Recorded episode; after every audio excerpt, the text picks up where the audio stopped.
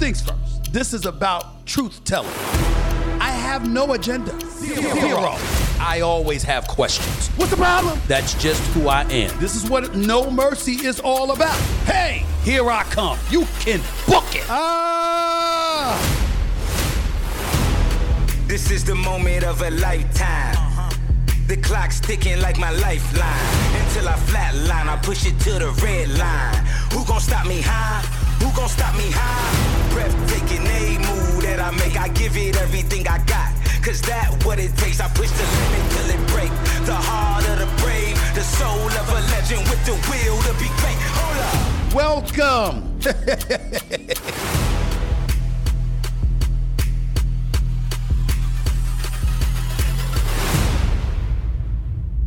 ever heard me talk about my family, then you know that I was raised by an incredible mother and four beautiful sisters. Throughout my life and career, dynamic women, Hannah Storm, Robin Roberts, Pam Oliver, guided me and shown me how to push through adversity. I've had the great pleasure of interviewing some of these powerful women on this podcast who then shared their experiences and the hard work it takes to make a difference. One was a longtime friend and Los Angeles Lakers owner Jeanie Buss. Jeanie shared her rise as the most powerful woman in sports and how she's now empowering female athletes. Also spoke one of the funniest women in comedy today, Emmy nominated actress, comedian, Miss Pat. I couldn't believe some of the hardships she endured on her way to the top. There was also former USA gymnast Sarah Klein, who explained how she was the first victim of Larry Nassar, the team doctor for USA Gymnastics, who was found guilty of abusing hundreds of female athletes.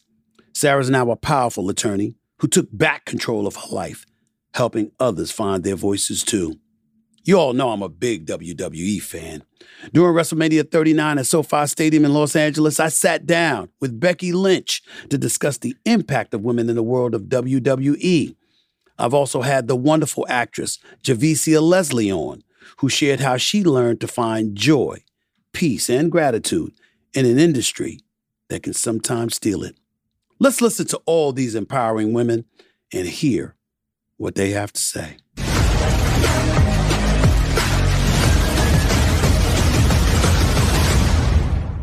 I want you to talk to me about you know, this women's wrestling league. I mean, I get into the Lakers and you and all of that stuff. I mean, forget all of that for a second. I want to talk about this women's wrestling league. I mean, now you're an owner with this. What's going on with this? Talk to me about this league right here, Jeanie. What, why, why did you, why did you jumpstart this? Well, I knew that um, you know women would look to me and what my investment would be in women's sports, given mm-hmm. my background. Mm-hmm. And what was important to me was I would figure out something. I, I'd been a part of so many minor league, you know, sports that that you know, went bankrupt after two, three, eight years and never made it. Uh, roller hockey, um, indoor soccer, you know, you name it, I did it. But I wanted something that would be sustainable, that would be a business model that if women really wanted to have an opportunity to perform and be in sports and have a, a, a, platform, that wrestling really did provide it. We have, uh, uh you know, in this country, because of Title IX, we have this just huge amount of female athletes who, um, you know, excel at their sport and play uh, you know, in college for 4 mm-hmm. years. And, you know, to become a division one college athlete, you have to sacrifice 10, 11, 12 years old. You are training and, you know, you, you reach the, the height of your sport, you know, playing field hockey for the number one team in the country. But now you graduate and your eligibility is gone. Mm-hmm. What are you going to do you're still an athlete. You still have the discipline and the training and the the, the guts to be a performer. Mm-hmm. And wrestling has traditionally been, uh, you know, something that has uh, stood the test of time and has lasted through the decades and has lasted through radio, television, streaming, you know, whatever. It right. it, it can um, you know uh, uh, roll with the the changing media landscape.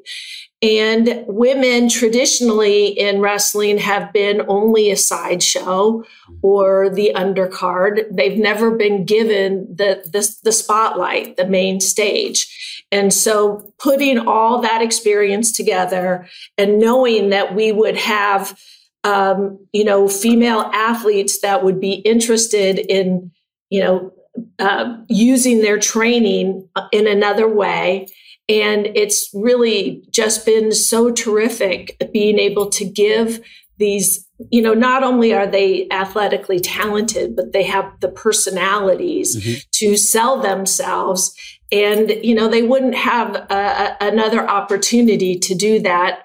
And, uh, you know, I'm providing it, and more women need to think that way and mm-hmm. invest in women's sports. The person that he wanted in control was you. And to me, you have spent years showing that you're worthy of the level of trust he's placed in you. So I ask you again, when you think about what you've accomplished, despite some of the Lakers' struggles and what have you, the bottom line is you've got a championship on your resume. All right. First female to pull it off in NBA history, by the way. I'd like to add that.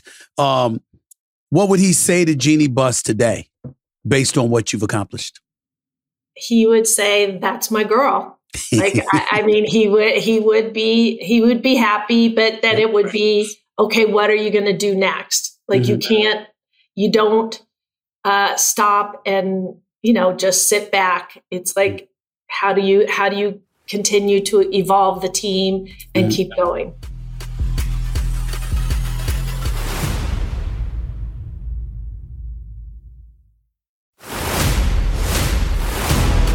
This is the moment of a lifetime. The clock's ticking like my lifeline. Until I flatline, I push it to the red line. Who gon' stop me high? Who gon' stop me high? For people who don't know you, who living under a rock and they don't know who you are right now, because you're one of the hottest things going right now. I'm gonna break down this and anything that I'm wrong about, just let me know. Okay. Born in Atlanta, Georgia, gave birth to your first child at 14 and your second child at 15. Am I correct? Yes, by a married man. That's right. the father of your first two children was eight years your senior. Is that correct? Yes. Sexually abusing you since the age of 12. Is that correct? Uh, I thought that was my boyfriend, but you can keep going. Okay, okay, okay, okay, okay, okay, All right. Early, uh, I, I, mean, it says that earlier in your earlier years, in your earlier childhood, you were sexually abused by one of your mother's boyfriends. Is that true? Yes. Yes. Your two younger children were conceived late in life with your husband, of course. You then yeah. adopted four children who are the biological children of your niece because she had a crack addiction. That's true? Yes, I have them now. Wow. And uh, of course, you know, at age 15, you began selling crack cocaine while supporting yourself and your two children using the street name Rabbit. Is that true? Yes. Last but not least, shot twice, once in the head, once in the nipple, and you were also hit by a dump truck. Is this true? yes, my is my this is my kid's fault. I'm a comedian, so the dump truck was a pickup truck. Okay, but I was shot in the titty and I was shot in the back of the head by my kid's father. Wow, and so obviously that's not a laughing matter. How is it that you've been able to laugh and be committed to making other people laugh going through what you've been through? Well, I always tell people, you know, there's you can't change the past. So why dwell on things you cannot change? You know, when you can take what's caused you pain in your life and turn it into laughter, then that means you winning. I mean, I'm smiling every day. I could be somewhat depressed, on drugs, feeling sorry for myself, but that's not going to heal me. That I can't get back what they took from me. So I just decided to smile and create a life that I'm I'm one day happy and I'm happy when you think about you and where you've come and, and, and how you've gotten to this point, talk to me about that special and what kind of message you wanted to send the people watching that particular special. Because I know how it hit me. I just wanted people to be able to take, you know, like I said earlier, what they've been through in life and laugh at it. Cause I talked about being molested in that special. I talked about, you know, growing up in a bootleg house, all kinds of stuff. I just want people to be able to, to you know, to open up and let go. And that's the message I gave at the end. Mm. Don't you let anything control you. Mm. Free yourself. You don't have to, you don't have to dwell in pain and hurt. Let it go. Let it out.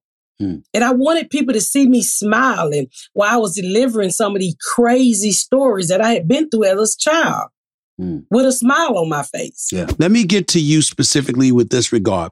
The abuse, according to you, began when you were eight years old but you've said you didn't even recognize it until you were in your 30s. Explain that for folks who may not understand uh, how, how that came to be, how you reached that conclusion. Talk to us about that. Absolutely. That's the number one question I get. You know, I have a daughter who's seven and a half um, she is so innocent. She's still figuring out, you know, how to write in cursive and and read, you know, read chapter. But I mean, she's so innocent, and that was mm. the age I was when I first met this adult who came into our gym. We were told, you know, you have to go back to this back room and you have to be treated by this athletic trainer. He was not even a doctor or in medical school yet mm-hmm. at Michigan State University. And so we go back there and he's kind, he's loving, he's friendly, he's warm.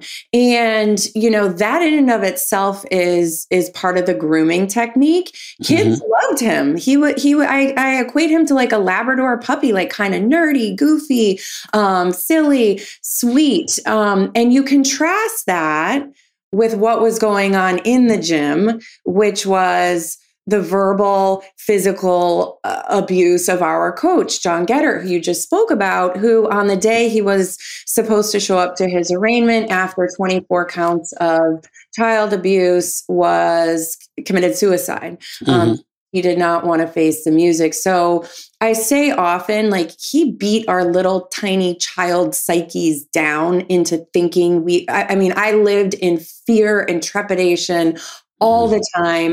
Wow. I would throw up before practice. And so then you're sent back to this nice guy who's throwing all these medical terms out there. My seven and a half year old wouldn't know. When I bring her to the doctor, the doctor takes a strep, you know, throat, throat exam. And that's because I told her to and the doctor told her to. you know right. what I mean? Children yeah. immediately trust adults.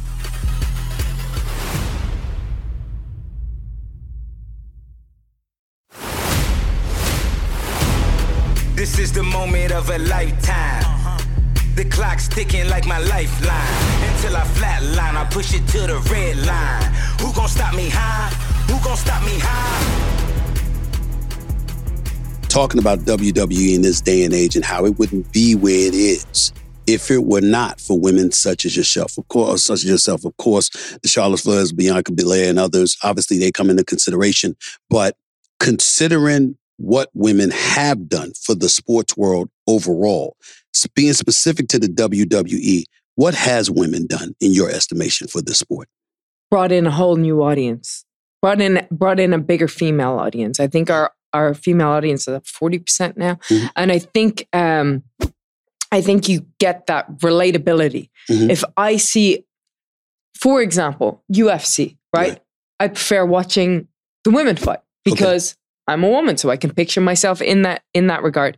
Um, but also, it's just we're we're all just people doing this sport, and we're all just telling stories. And I think gender aside, um, I think you can we do bring in a larger female audience because we show what what um, is capable. But in general, I think I think we're at this stage where where gender be damned, we're just mm-hmm. flowing with our stories and we're just superstars. See, to me, it shouldn't be gender be damned, Becky. I got to tell you something. I don't understand guys. I'm to get on guys for a second because they drive me crazy. All right. How is it anybody in show business knows if you really want to be big time and you really want to get paid, it helps to have the ladies.